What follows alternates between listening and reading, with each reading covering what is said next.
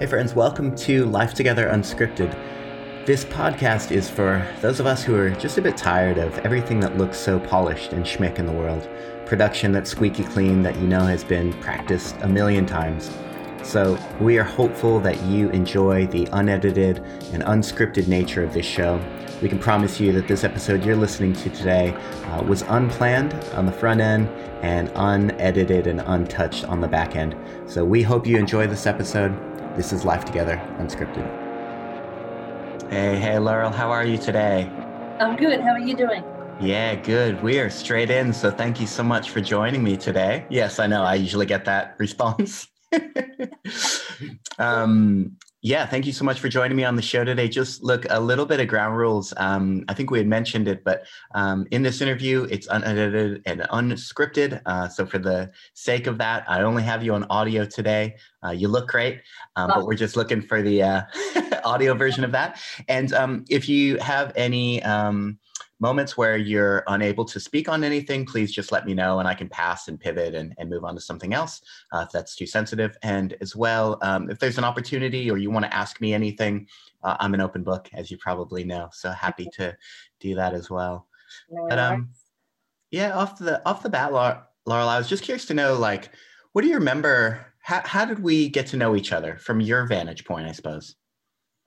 Um, I would have first become somewhat familiar with you when I um, was going to City on a Hill. I was taking uh, a young woman who'd become a Christian in jail to church, and um, yeah, we were looking for a sort of a central venue. So I went to City on a Hill and uh, saw you up front a few times there, and um, yeah, and then I approached you to see if you would share with our Sunday Life um, program that we run in the women's prison at David yeah. Center. Yeah. You're like, that guy has a couple of tattoos. He might um, communicate well with a couple of the people I know with tattoos. Exactly. Exactly. yeah, that's good. Um, do you, what is that process like for you to um, bring someone to church, I suppose? Like, what is that, uh, you know, this particular woman or any woman for that exa- example? Um, how do you feel about that process? What's it is it hard? Like do you, do you encounter many barriers or obstacles? Um, do you find that quite easy? But just let me know a little bit of insights into your world. Um, generally it's pretty easy to um, ask someone to church. Mm-hmm. um, particularly if while they've been in prison they've shown an interest in faith that they're quite open. It's not very difficult either. I I would have probably gone to church with hundreds of women over the years, I'd say. Um, but this woman had really, she really had an encounter with Jesus and her faith became very important to her. She was just, God was just speaking to her. She was loved studying the Bible. And so, yeah, she realized as part of um, a disciple, she needed to be attending church. Um, sometimes the women are very apprehensive um, I think the church culture is very different to anything else, and if you're not used to it, um, you know, even just the fact you all get up and sing together, that's an unusual thing. Totally. And so, um, yeah, and sometimes services can go for a very long time, and women sometimes, if they have issues with um, concentrating for that long, can find that a challenge. So hmm. sometimes, though, the church brings them some challenges to people, but at the same time, uh, usually the singing really speaks to the women and they really sense the presence of God. Some of them just mm. cry. Uh, I remember taking one girl once and she just said, and when it finished, she hardly moved the whole time or said anything during the service. And at the end, she said, Do you reckon they'd let me sleep here? Hmm. um, so she could just sense a real peace that yeah. she had before, and she said, "Do you reckon I could sleep here?" So I didn't reckon they would, but I thought um, it was a good comment.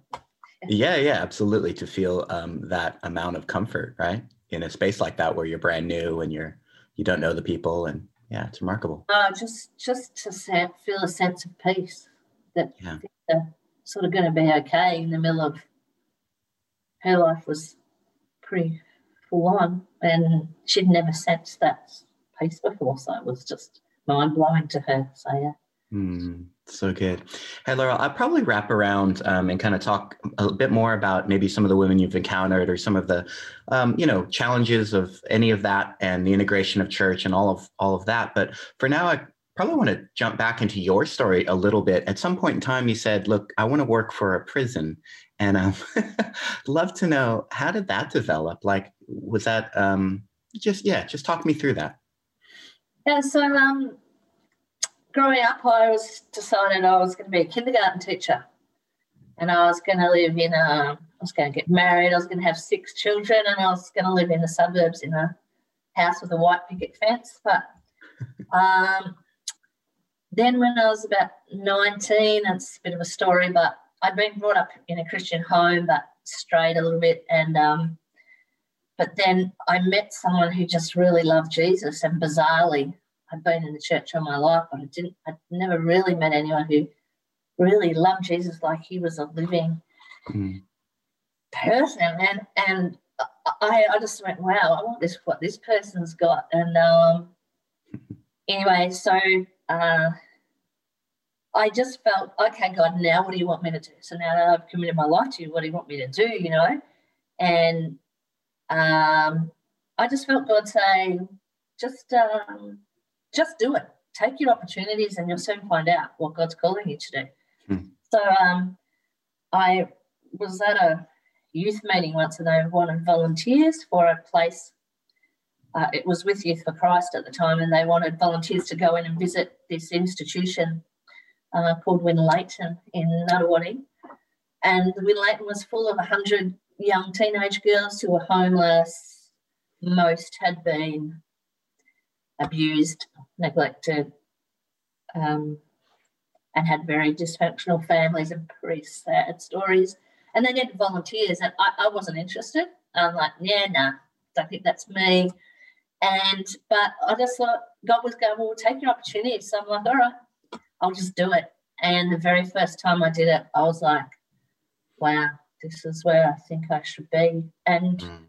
three weeks later, my mum said to me, Loz, I like to uh, support you in whatever you do, but I really don't think you're cut out for this. You know, working with really messed up sort of people and stuff like that, I don't think you're cut out for it.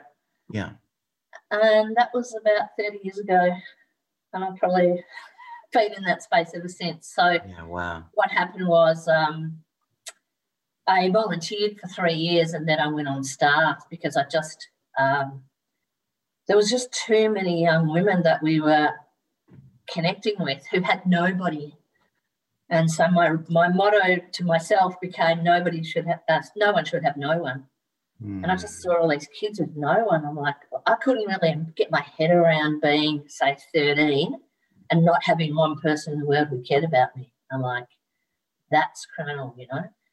So um, then I just um, yeah, I joined the staff. I had no qualifications, no experience, nothing. But I was just like, well, in fact, I was working um, in a childcare centre at the time. And um, I just got to the point where I thought, oh, you know, if I don't look after these little kids, someone else will. But who's looking after these teenagers, you know? So I quit my job which my parents weren't that excited about. And I went to Youth Christ and I said, oh, look, you don't have to pay me, but can, can I work for you? And they said, yes. so um, it was probably a bit more of the story, but it kind of rolled from there. And then as time went on, a lot of the teenagers that we were involved with ended up, I guess, graduating to adult prisons. And so I started to do that on the side because they were growing up and I was growing up with them. And and yeah, and then I got to the point where I realized that um, support for young people was greater than it was. Once you turned 18, people saw you as a naughty girl instead of a poor and underprivileged kid. Mm. So um, I made the switch full time 25 years ago to Prison Network. Yeah. Um, I want to kind of push further into that um, early days of on on the job and what that felt like. But you did say something, and it was a passing comment. Uh, but I want to press into it a little bit more. You said when you're around 19 or, or somewhere around there, you had some prodigal years. And look, you don't need to go into any of the carnage or what that looked like. But the question that I'd love to know is, how did you relate to God in those years? So you said you grew up with, you know, faith background, kind of walked away for a number of years, and then met this man that was, um, you know, relating to and on fire for for the Lord. So, um, I guess the question would be, did you still profess to kind of have a faith or, or be, you know, believer? Were you praying? Um, how did you relate to God? Did you kind of just turn your back altogether? What was it like in those years that you felt, you know, prodigal and, and walking away? Yeah, I was still going to church. Okay. Um, in fact, I was a Sunday school teacher, and I'd turn up uh, to teach Sunday school, and I was like, oh, yeah. over, and I'd just been partying. I'd probably just got to bed and had to get up and do that. So I was really, I was really hypocritical. Sure. Um, but I never, for me, I was doing radical stuff. So I was doing parties, drinking, whatever and, and for me, in my heart, I was quite a conservative person, and I, I never wanted to do those things. I knew that was not what God wanted me to do, but I just got pulled away with peer pressure when I started to when I left school and stuff like that, and and then, um, but I tell you what happened was um, one night I uh, was staying with my brother at um, my younger brother up at uh, in the at the beach and we had a few weeks off and and I came home really, really drunk one night and I, I'd driven. So I was drink driving regularly. Mm. Um, and I came home and I literally couldn't put myself into bed. So my friend had to literally put me into bed. And I knew that wasn't a very good witness to my brother. And the next night I said, Oh, I'll catch you later. I'm going out. And he goes, Don't get too drunk, will you? And I thought, Oh. And that really played on my mind. I just thought, oh, what sort of a, well, you know, yeah. my brother's at a vulnerable point for a variety of reasons. And I was like, oh, what sort of an example am I being to him? Mm-hmm. And then it really hit me like, you know, I, like I was enjoying myself, but I would still wake up with an emptiness, you know, party all night, thought I had a gazillion friends, whatever, you know, but I would wake up and there was this emptiness still, you know. And I just was troubled. And I didn't really know much of my Bible, much at all, really. But um, I remembered the verse that said, Heaven and earth will pass away, but my words remain forever. And I kind of thought, oh, you know, nothing else lasts, but God does. That really bothers me, you know. and I could tell by creation that God was real. And one day I'd face him, I'd meet him face to face. And best I invest in in what lasts forever. So I really reluctantly became a Christian. Well, you know, I said, all right, all right, God, you know. But I was like, nah, this is so boring. And, and it wasn't until I met this friend and I'm like, wow, she doesn't make um, the Christian life seem boring at all. She's so in love with Jesus. She's just like amazing. And I guess an encouragement to anyone who's listening, I only knew her for three months, mm-hmm. but she had the greatest impact in my life than anybody I've ever met. And I, that encourages me that, you know, sometimes we're not in people's lives a long time, but we can be significant in that time. And yeah, she just inspired me by who she was. And and so then I was like, yeah, and then and then actually her her father was a preacher, and one day we visited him in the country, and we're sitting around the lunch table on a Sunday after I don't know, we must have rocked up at lunchtime. And he goes, Oh, you know what we like to do on a Sunday lunch? We like to have Bible trivia. And I'm like, Bible trivia? Like, are serious? yeah. And he starts asking questions and he looks at me and he goes, No, do you know that one? I'm like, no, I don't know any of them. And I was like embarrassed. And I was like, I was just a teenager. I was young. I'm like, no. Nah. And he goes, turns to me and goes, You need to get to know your Bible. Mm. And I was like, Oh, I probably do. He goes, You need to know what you believe and why. I'm like, yeah that's so true. So um, that same friend, she had a partner at Bible College in Sydney, and he used to get up at quarter to five every morning to have an hour with God. And I used to think, quarter to five, I've only ever seen quarter to five coming home from the other night. end. Yeah. No, yeah, no, like not getting up reading your Bible. Yeah.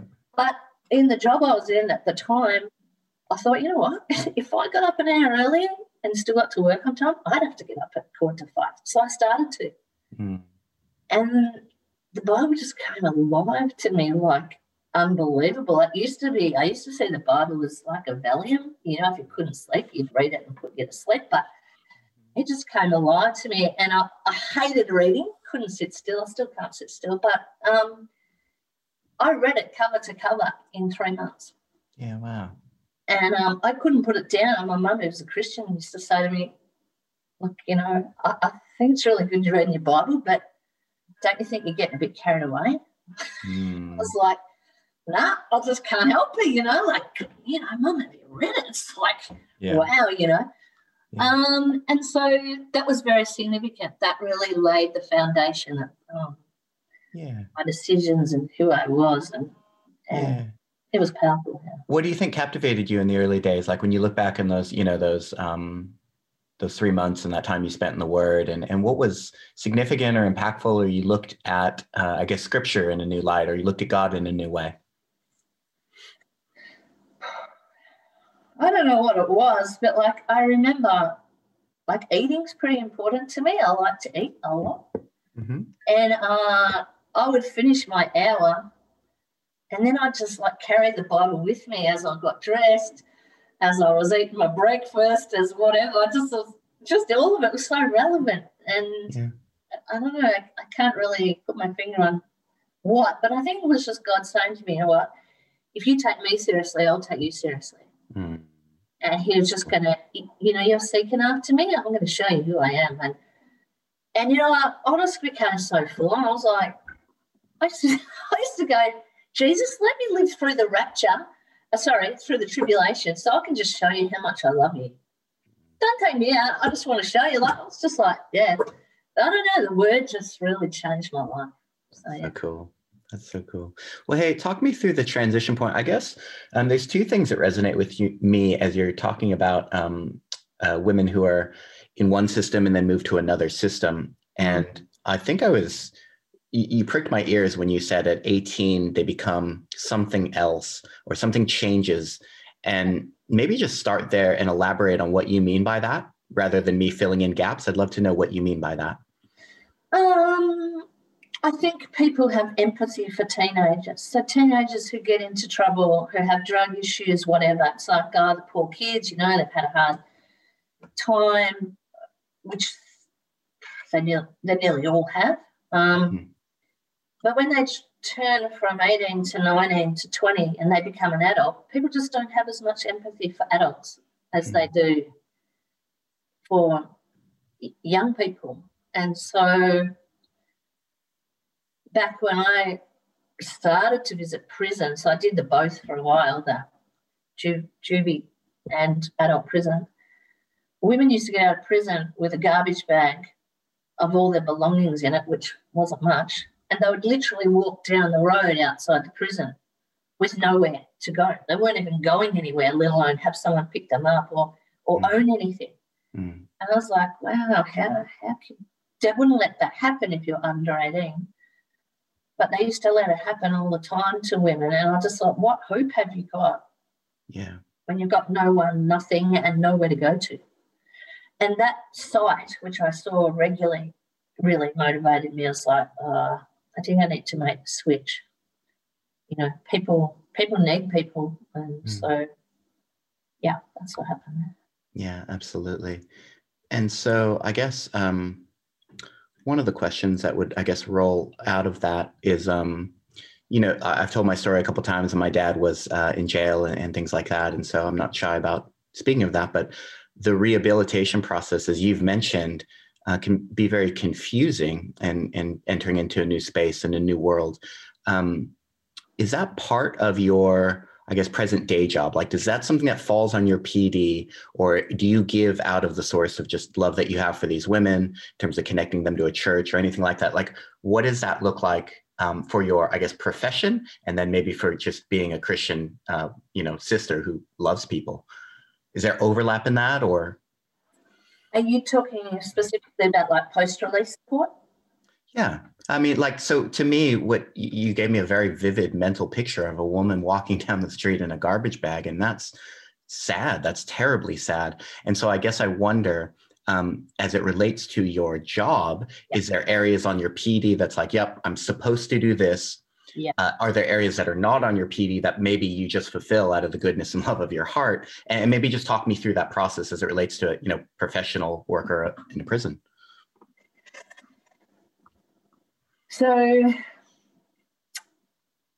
other professionals who would work with women post release would be allocated women, and it would be their role to try to get them some stable accommodation, to try to um, meet some of their material needs, to link them with a counsellor, that sort of thing. We are never allocated women, so it's those that we click with naturally or we think are particularly we could particularly help but we would do those things too if necessary so um, well we we for example have a unit for women who get out of prison because a lot of women getting out of prison are homeless a lot so at the moment we've only got one unit it's just for one woman getting out but having a stable place and supported, intensively supported unit is life changing for a lot of women, literally life changing. To have that security, somewhere to build, and people around her. Um, so, yeah, we would do the stuff that other people do as linking with other services and stuff like that. But we would also, the difference would be that we do the journey with people. So, some professionals are allocated to somebody for, say, three months or six months. We would never do that. So we would say, hey, the door's open. Um, some women we're involved with for 10 years or more, and they can um, disengage with us and engage with us whenever they want, which happens quite a lot. So they're doing really well, then they fall in a bit of a hole, or they have um, maybe a significant um, event in their lives and they really don't know who to turn to. I mean, I, I one day was at the football on a Saturday night and I got a phone call from a woman and she said, Look, you probably don't remember me. Um, my last contact with her was seven and a half years before. And she just said, I'm in a situation and I just don't know what to do. And I've got no one else to turn to. So I'm hoping you remember me. I, I remember her very clearly but to think that you have to dig someone up after seven and a half years who you're not even sure will remember who you are because you've got no one else, that's pretty sad. But that's quite a common type of a occurrence with the people we work with who often have such dysfunctional families and often dysfunctional um, and non committed groups of friends and stuff, you know totally. who often the focus is drugs or alcohol or or gambling or something like that. You know, they're often not, um, not there when you need them, and so yeah, sometimes women just um, will recontact after many years. Mm. I, I, guess yeah, and, and I guess like I say, my motto is people just need people. Yeah. You know, and it's one thing to be a social worker, that's all good, whatever. But sometimes I just need someone who cares really yeah what's um hmm. Ah, my mind goes in so many different directions but i you know the, the first thing that i i guess um in this might be a bit crude but i i think of like you know um let me let me start with an analogy and, and we'll work our way back and, and see if we can figure something out but you know when there's like a hurt dog or something like that like a stray or something like that and they're missing an eye and they're a bit you know rugged on the outside they've been doing it tough there's a um, challenge of um, how to treat you know how to engage and sometimes um, i think of Lisa's system and, and some of that. And um, the analogy I'm trying to paint is I feel as though sometimes there might be a barrier for people who have been doing it tough to walk into an institution of the church and to walk into these white buildings, you know, with uh, singing and, and all these things going on. And then also the church doesn't know how to then um, kind of treat this person or, you know, that's been hurt. And sorry, I use the dog language, but I'm trying to like map on this like imagery. Um, and they are made in the image of God and they are beautiful, but they've been hurt and then there's this like social disconnect right and and i used to chat with um, a woman who worked at many rooms and you know we worked on our homeless ministries. But the challenge for the church is like how do we you're saying like create natural relationships and, and create you know areas where people can and love and be loved and all of that. I wonder if you have any just thoughts on that like what you've seen work what you haven't seen work like in my experience i just know it's a lot of patience like sanctification or or coming to know the lord you know is just really long and messy. Um, but would love to know just from your side and your chair what do you see? What like this is now to the church i suppose right? I guess one thing that I have witnessed, and I, and I, and I think it's a challenge to the church, but sometimes churches can be quite good at being friendly. Being a friend, that's a whole nother thing. And I sometimes would go to church with people for one year, two years, and people are friendly. Hey, how you going? Blah, yeah, blah. Wow. Yeah. But never once do they get invited to anyone's home. I mean, even for myself, and I'm not having got my own church family, but sure. Um, I've been at my church at least 12 years. I've only ever been asked to anyone's house, maybe three times. Mm. Um, and I, I think, and you know, I'm big enough and ugly enough to get over that. But I think we've really got to work out okay, how do I go? Because these people need community desperately. Mm-hmm. That they don't need, just need yet, they need to learn, they need to be fed with the word, they need to experience the presence of God and all that kind of stuff. But they've got to have some people who go, you know what, I won't just be friendly to you, I'll be your friend. Yeah. And that's what changes lives. Hmm and, and, and one of the issues is um, that the discrimination goes two ways. So mm, the yeah. church people, they go, oh, you know what? This poor person. I mean, half the, the majority of people I would bring the church, you wouldn't, it's an awkward thing to say, but you wouldn't. Go on, Laurel. you would, you You're company. They've been from, you know, they've been from jail, right? Sure um, and others perhaps is a little bit more obvious for whatever reason. Mm-hmm. But um, yeah, and, and then people are like, oh yeah, you know, I'll be friendly, whatever. But the other problem is um, that the woman herself feels so much shame. Yeah. That she thinks she's unworthy. She thinks everybody knows she's been to prison. She thinks she won't be accepted. She thinks she can't relate to straight people. Mm and they can't relate to her. And I think the church's challenge is to work out how to break that down. Because that's a real big problem. Yeah, and, and the problem is if people don't connect in a personal way, mm-hmm. and someone from their past or someone who they can connect with because they've had a similar past comes into their life, particularly in a a relationship sense, they're like, oh, this person gets me. Mm-hmm. And often it's because they get the wrong partners that they fall back into, or the wrong people that they fall back into the lifestyle that they're trying to escape in the first place. Yeah. But I think if the church could do a better job of befriending them, really befriending them, that pull wouldn't be so strong. Mm-hmm.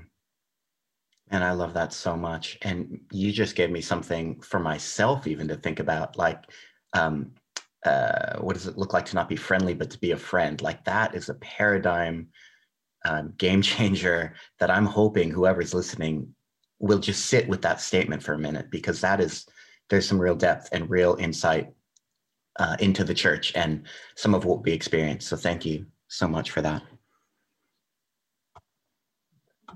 Um, talk me through, maybe I, I might turn a corner a little bit. Talk me through the early days of actually being on the ground.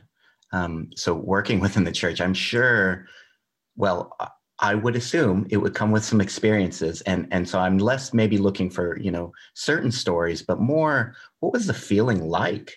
You know, you say your mom had some challenges with you stepping into this and you're probably a little bit green behind the ears or you know whatever that statement is so maybe just tell me what's that like as a 18 19 20 year old is that what you said something like that the, uh, by the time i started i was uh, 21 um, yeah so I was young and immature, and these really were the most complex kids in the state. And you know, you've heard the term, the expression that you get thrown in the deep end, you learn to swim fast. Oh boy, I tell you, um, boy, did I make a lot of mistakes. Oh my goodness! Like when I look back, I just hold my head, go, oh, you know, like you know when you have a, you know, your heart's in the right place, but golly, your delivery sometimes it's just um, pretty horrid. And um, can you tell, like, can you expand upon that in any way, shape, or form without getting yourself in trouble? Like, is it things you said, or you know, like, I just, I'm just curious. Um, so, so the whole team of us at Youth for Christ at the time, we just did 24 7, you know, like, so we just like, we'll get called out in the middle of the night. And, you know, I'd go to St Kilda, walk in the streets of St Kilda looking for people and with no fear whatsoever. Hmm. Um, and God had his angels working overtime yeah. on my behalf. You know, I'd go and knock on the door of dealers and tell them stay away from my kids and in the middle of the night, you know, and I'd be, uh, you know, I got followed. I, I sort of one day, I um, one night, I went to see somebody. Don't know how open I can be here, but um, they obviously had a demonic problem, and mm. that decided to manifest while I was um with them, and they tried to choke me to death and stuff, which, you know and there was nobody around to help me. Ended up getting wrestling on the ground in the middle of the road um, at like you know ten thirty at night.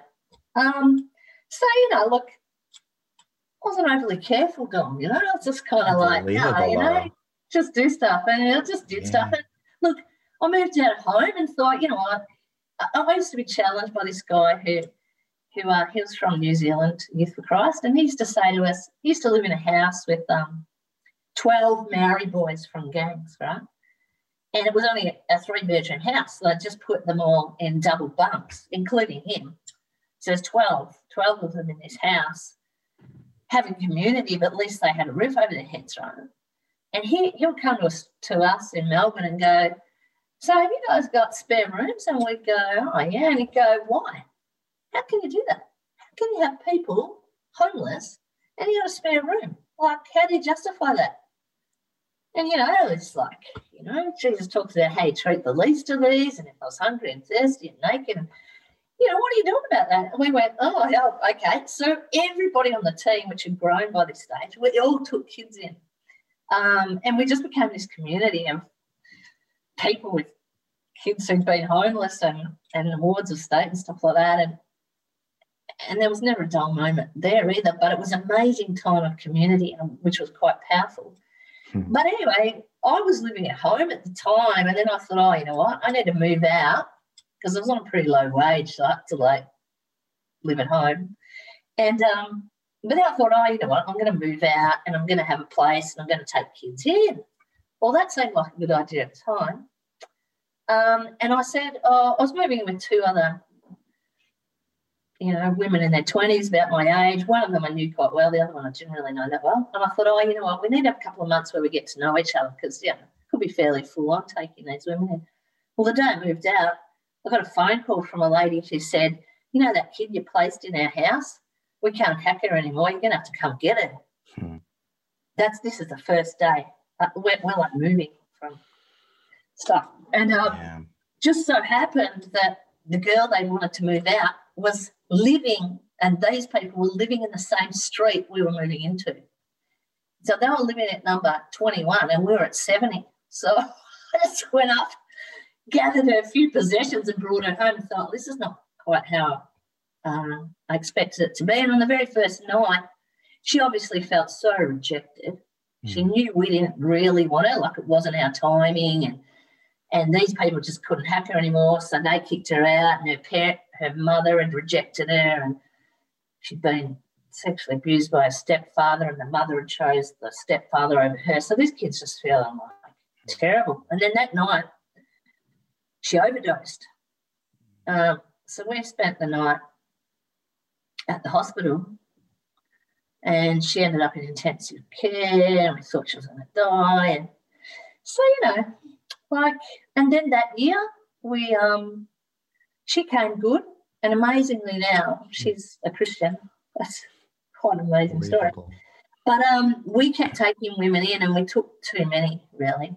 And one of them, um, the older woman, took the younger woman down to St Kilda and started her in prostitution and that was really bad. And I really struggled to come to grips, grips with that because that started a terrible life for that girl. Um, and we took in another young girl who no one would take, even the government homes to take her. And the social worker begged us to take her, and he said just one night. We ended up having her for a few months. Um, and one night we we took another girl to hospital because she'd overdosed. And when I got home, the other girl had slashed up in the lounge room. And there was a knife on the ground and there's blood everywhere. And then I went back to the hospital with the second girl. And the woman at triage just looked at me and said, to go, What on earth are you running down there? You know, like, mm. so um, there was never a dull moment, that's for sure. And uh, I guess to at that stage there wasn't as many.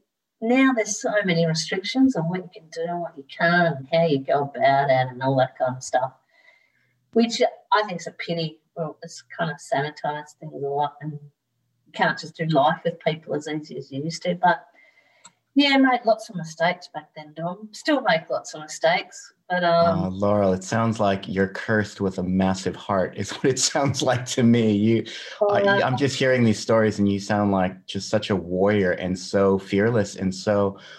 Um, look, I'm not uh, like unbelievably loving. Like you know, there's there's these areas of, is this um, I don't know. You say too much or whatever, but it's like, look, you've got these stories where years later this woman became a christian you know and and it's it's messy and sometimes it doesn't always work out but you're putting yourself in a place to just love and to be a friend and to be supportive right of these women yeah yeah that's basically what you do but like i mean you know those teenage girls and the women that we work with these days are very lovable it's not it's not mm. hard to love them yeah. um it's messy um, but yeah, I think personally, God's just blessed me with I am fearless. And, mm. and you know, there's a very fine line between having no fear and complete stupidity.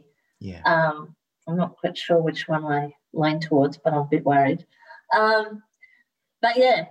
Well, know. let me let me just pause you there. What what have you learned in terms of wisdom? Like, so one of the things I'll just say is anecdotally, it's my kind of only thing with this, but for for a while, um, look, my mom would have been um, homeless for me with me when I was very very young, and so you know, both my parents always uh, were very generous and very um, just just Christ likeness, even in the midst of not being that. They were they were um, they would engage with homeless people when I was very young. So I had that as a template. And later on in life, I had this you know desire to change things and and and enter into that and and lead in that space more for myself and just um, and get to know homeless people and, and try to go through a process of what can I do to help, right?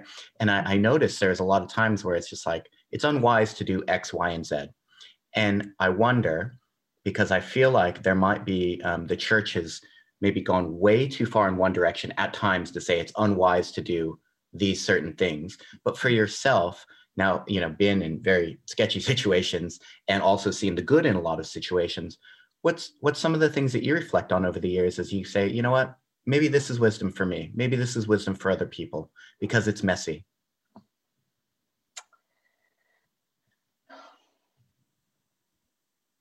Look you know i could say all the wrong things here donald. Just let me know okay? Yeah Thanks for that, Laurel. Hey, you know what? All of us can at any one point in time, right? It just so happens that we're recording this. But look, I want honestly who you are and us working it out, you know? So, look, you know, I'm going to be the one to push the boundaries because I don't like I don't like sanitized Christianity and I don't like sanitized and, and to be honest, I really hate, it's pretty controversial, but I really hate all this talk about self care. Because Jesus said, unless you take up your cross, now that's pretty painful. I don't care what way you look at it. That's painful, that's costly, that's sacrificial. Mm-hmm. And I reckon if you're not living a sacrificial life, you're actually missing what it's all about. Hmm.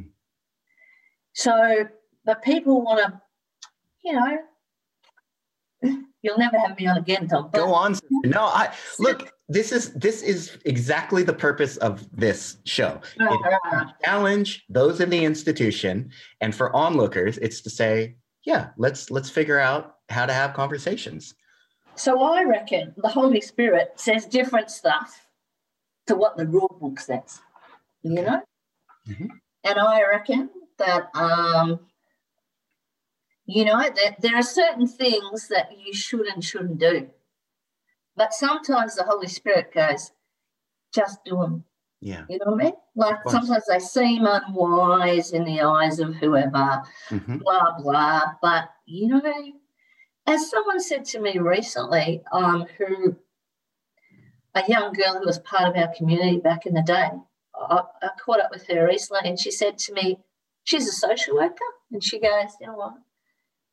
I'm sick of my job. She said, you know what? So many social workers and social justice stuff.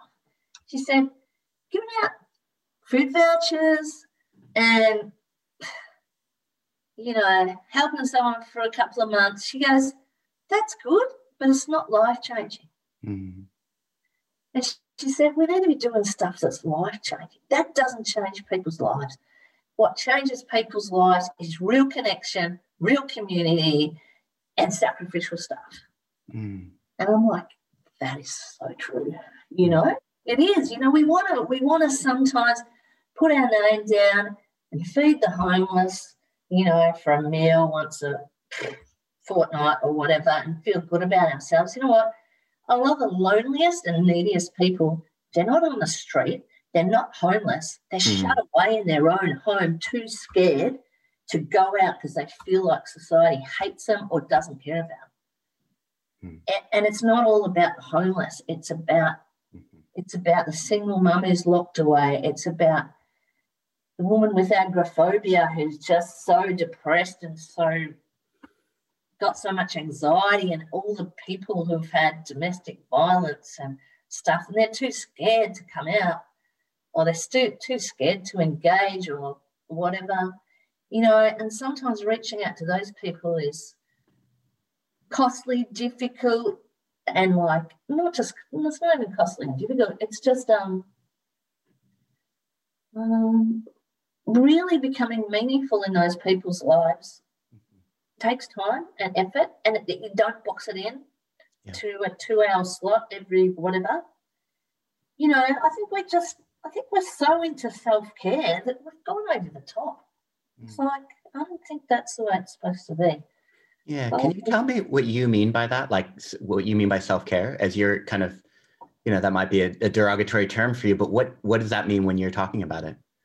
Well, you know, too many people, I reckon, are worried about burnout, worried about having a balance in life. I don't know. I look at Jesus' life. I'm not sure it was that balanced actually, but um, you know, so it's all about looking after number one. Or you know, don't get too tired, or don't give up too much, or you know, what if you don't have time for that, or you sure. have time for yourself. Yeah, you to have time for yourself, but golly, it's not supposed to be twenty four seven. Yeah. You know, you've got to have time for yourself. You also got to have time to really put yourself out there with people where it really costs you. You know, I reckon. That's so good. You know, like you, you go to you go to seminars and stuff, and they're just all talking about self care. You know, you do what God wants you to do, He'll He'll He'll sustain you. He'll He'll give you whatever it takes to do it. You know, people say to me, "Oh, you know, have you last so long? You know, how come you haven't burnt out? It's pretty full on, whatever. I'm like, no, you do what God calls you to do, and and you do it well as much as you can in His strength and His leading. And I've never got close to burning out, even when it's really time consuming and And yeah, it's it's okay to give up. Oh, you know what? Sometimes we want to do everything that everyone else is doing and just tack a little bit of ministry on. Mm-hmm. And I don't think that's the way it's supposed to be. Yeah. Uh, thank you, sister. I, I absolutely agree. It uh, ministry is not meant to be whatever um, system necessarily, but it's meant to be all encompassing. And there meant there should be an element of sacrifice within that, and that's going to look different for different people because God's calling him to different spheres and everything. I think, man, it's really interesting and hard because one of my like one of my life goals is to have a, a house, you know, that I own or whatever that has kind of an outhouse that I can seek to rehabilitate or just have a place. But I'll be honest with you, like as I'm just sitting in real time, I had a rough childhood. So I had, you know, dad going down to Harlem, doing drugs, um, being a junkie, putting me in really scary places. And I think I still really kind of wrestle with what is it and and my mom brought in a bunch of people. So they in their generosity brought in a bunch of people but in that in a bunch of people it was really quite scary. And um and so I, I i think my role now as an adult is figuring out when i say wisdom it's really challenging because i'm like i got this little one and I, and i'm trying to reconcile and figure out what is wise to in terms of loving and being a friend to someone who desperately needs and then now having a wife and a son and not putting them in harm's way for my areas of care or whatever it looks like um, that might be archetypal. And i'd love for you to maybe challenge that or maybe even push in further. What do you what do you think? Whether it's myself or whether you kind of take that archetypal story that says i don't want to you know? Mm. do you have any thoughts on it? And if you don't i can pass. I just i was just curious because that's what's that's what's kind of percolating in my mind as you're talking about this I think it can be a matter of going, God, you know, like you know that I don't want to put my child, my wife, whatever, at risk, but I want to do something, you know? Yeah. Um, make the right person come across my path or whatever. I think I think when there's a preparedness to do what God calls us to do, um, it will fall into place. You know, I, I know it's not always risky. The risky part is sometimes just that it might be time consuming or you may not make the progress with the person that you perhaps wish or whatever. It's not always physically dangerous. It's not always um, often seriously a lot of people I've known, they've given far more to me and taught me far more than I've taught them. Um, and I think we need to realize that every person you reach out to is like, well, hey, what has this person got to teach me and and and offer me? You know, like it's not all about oh poor me, giving out everything to these poor people. It's not like that, you know. Um, yeah everyone has their gifts and talents and stuff they bring and an experience that yeah can enrich our lives I think. absolutely. Yeah. I'd agree with that. Thanks laura. Hey um, you did mention self-care uh, and it's funny because i did want to ask though um, where what does it look like for you? So you know I, i'm sure you've got like i'm sure you've got a multiple multitude of experiences, stories, and and how do you not burn out? But it's like, I guess my question is, um, you know, do you look at it holistically in the sense that you've got prayer and God the Father, you know, ministering to you in the Holy Spirit. You've got um, maybe processes at work. You've got friends or family. Um, I suppose the question is, where do you find your comfort and your help and your how do you debrief well for yourself? Um, debrief well. Uh, probably just friends, I think. Mm-hmm. Sometimes people who are in the ministry or just people anyone will listen or other people I know who get it, you know. But I probably don't feel the overwhelming need to debrief perhaps that much. You know, that's just for me, it's just life and I'm pretty used to it and you know, you kind of just go with the flow. But yeah, I mean, I, I do stuff for self care, I suppose. Sure. um, you know, like I, I, run and I go to the gym and I play the djembe. Not always that well, probably you've heard, um, Dom. Um, and I just kind of, you know, I like my sports to watch them and that kind of stuff. And I would do those sort of things, I guess, for self care, but I don't necessarily need to talk over everything with everybody. Mm-hmm. Yeah, okay. Yeah. Yeah. Like you're just a rock sister. Like I, I've kind of rubbed shoulders with, you know, people in different um, social justice nonprofits or, you know, social workers or counselors or things like that. And, and there's an element of, um, I need to be able to get something off of myself so that I can care and love for someone because it's sticking to me. Like, you know, that, that human element of there's pain and there's hardship. Um, and I, I, I've I've one experienced that, but two, I know that to be um, for other people as well. And so I was just wondering for you, does stuff stick to you, or are you able to, you know, um, let go or release? And um, do I have sleepless nights? Oh, absolutely. Hmm. Yeah. do I get calls in the middle of the night and then I can't go back to sleep? Yeah, absolutely. Hmm. But you know, that's okay. You know, just I don't know. I just think that I think a lot of the time we think we're supposed to have this life where everything's just neat and tidy and we get out our sleep and we blah blah blah and then just go, mm. it's okay to be a bit, you know, costly and a bit edgy and a bit like not perfect and whatever, you know? Like it's great. Like, yeah, it's okay. Yeah. It's, it's you, okay. You're you're worried about not being on the show again. I'm like, yeah, when can I get her on again? She's so inspiring. Such a kick in the pants in the right way. I, I, appreciate you, sister. You're so you're so great. I've got a few minutes left. I could absolutely uh, burn that opportunity if you like. Um, yeah. Yeah. You, you know what I'd like to know is um, where is the integration and the overlap of your, I guess, um, your faith and day job and um, uh, what can you talk about that i suppose? What what is your heart for working in the prison system but then also being a believer? Like where where's your vision towards a grander picture or how do you see yourself positioned or what do you want to do with the you know space and, and influence that god's given you in this place? Um i guess really trying to get give people worth is we work with a lot of people who just feel worthless, you know? Mm. And so I guess my objective and my team's objective would be to give worth to people mm. and to believe in them. Some of them have never had anyone believe in them.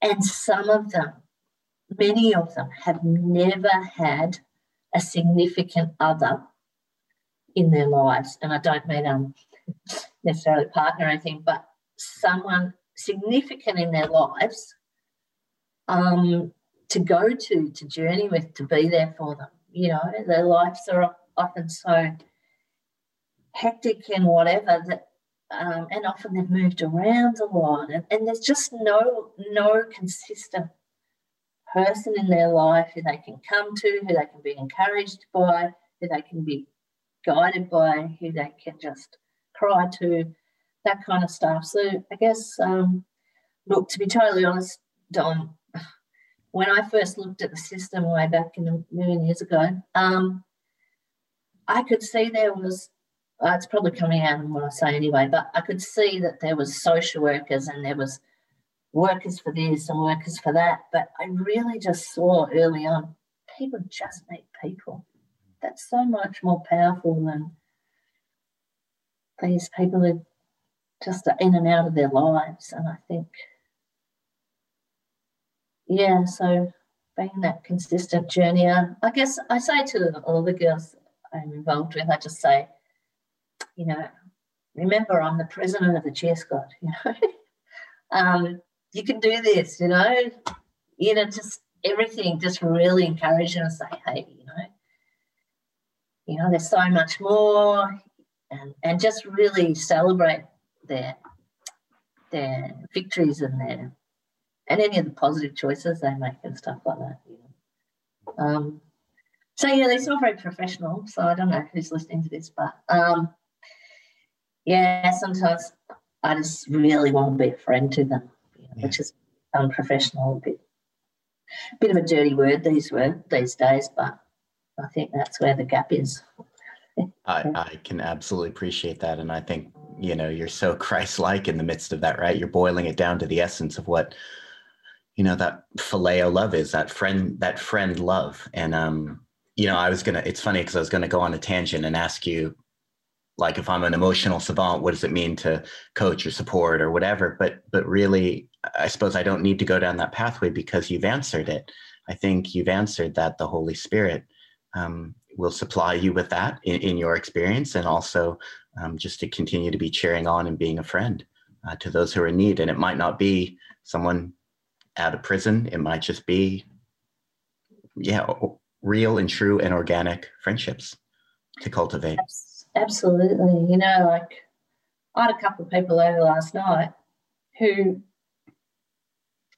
are pretty soon gathered that they don't really have any friends, you know? Mm-hmm.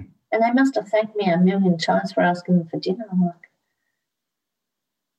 you know, to, yeah, I just think genuine friendship is just worth its weight in gold. Mm-hmm. And, and that's what we can all, all offer.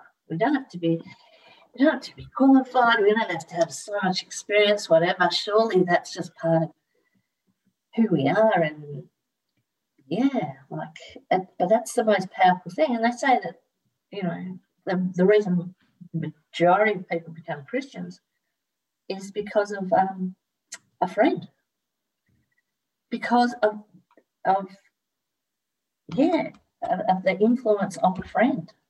And the second reason, the greatest reason people become Christians is because of um, crisis. And you go, well, yeah, surely I can be there for whoever in, in both those things. But I guess it's look, it doesn't matter what you do. It's like, uh, today, Jesus, just lead me to the right people, to be in the right place at the right time. You know, that's just life, isn't it? You know, but going, and, and whoever that person might be, I'm prepared. I'm prepared to, yeah, do whatever you call me to. I love that so much, man. It's been such a pleasure, Laurel. I'm gonna, uh, we're gonna get off here in a second. But is there anything in terms of um, closing comments? Uh, anything I don't know that you'd like to promote, or anything that you'd like to, um, yeah, help us uh, with an awareness of anything that you do, or is there anything to close with in that regard?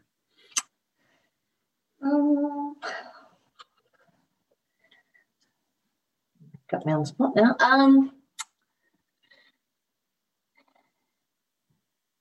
Look, while you're talking about it, I just want to thank you for the opportunity um, to come and share of a story. You, you, know, when you tapped me on the shoulder, that was a, a wonderful experience um, to enter into your world and enter into your space. And so, um, thank you for that work that you're doing. Um,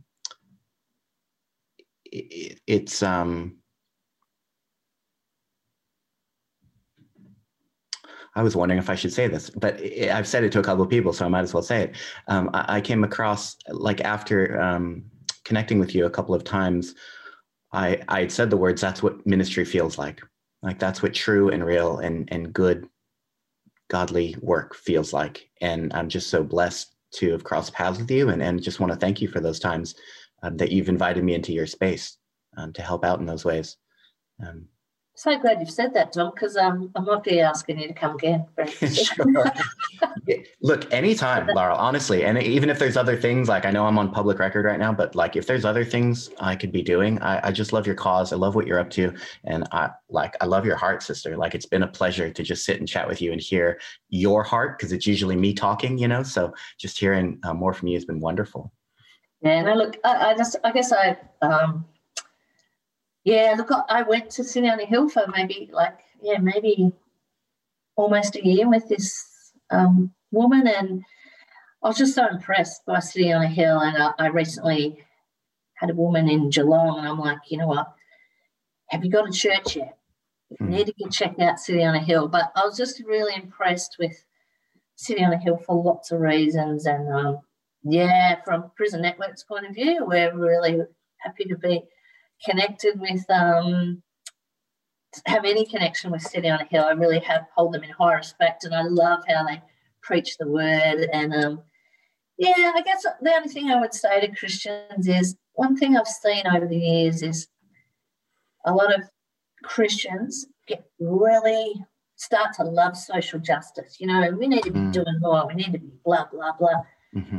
But in the in the end, they often um, trade in Jesus for doing social justice. Mm-hmm. I can't tell you how many times I've seen that. To really passionate people, but social justice becomes their God instead of the one true God. And that's been a really, really heart wrenching thing to, to do. But you know, it's God's spirit that enables us to do whatever you want to call it, social justice well. You know what I mean? He's the one who loves the poor more than us. And don't ever do it without him. Like it's just, yeah.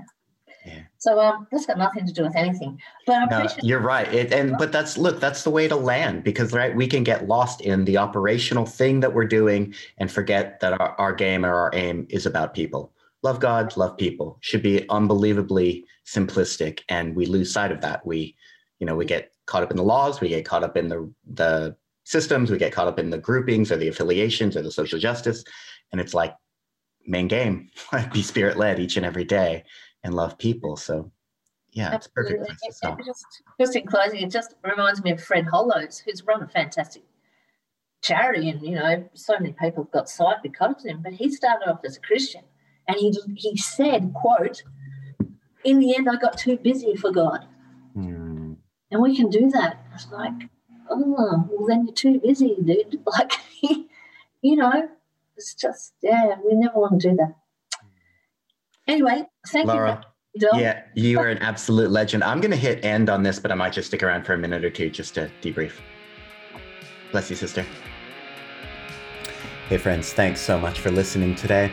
If you found this episode helpful, please do share it with a friend. We want others to uh, embrace this unscripted life, this uh, life apart from promotion or perfection, but honesty and purity and love. So until we catch up again, let's consider how we may spur each other on toward love and good deeds, not giving up meeting together, but encouraging each other as we see the day approaching. Love you guys. Peace.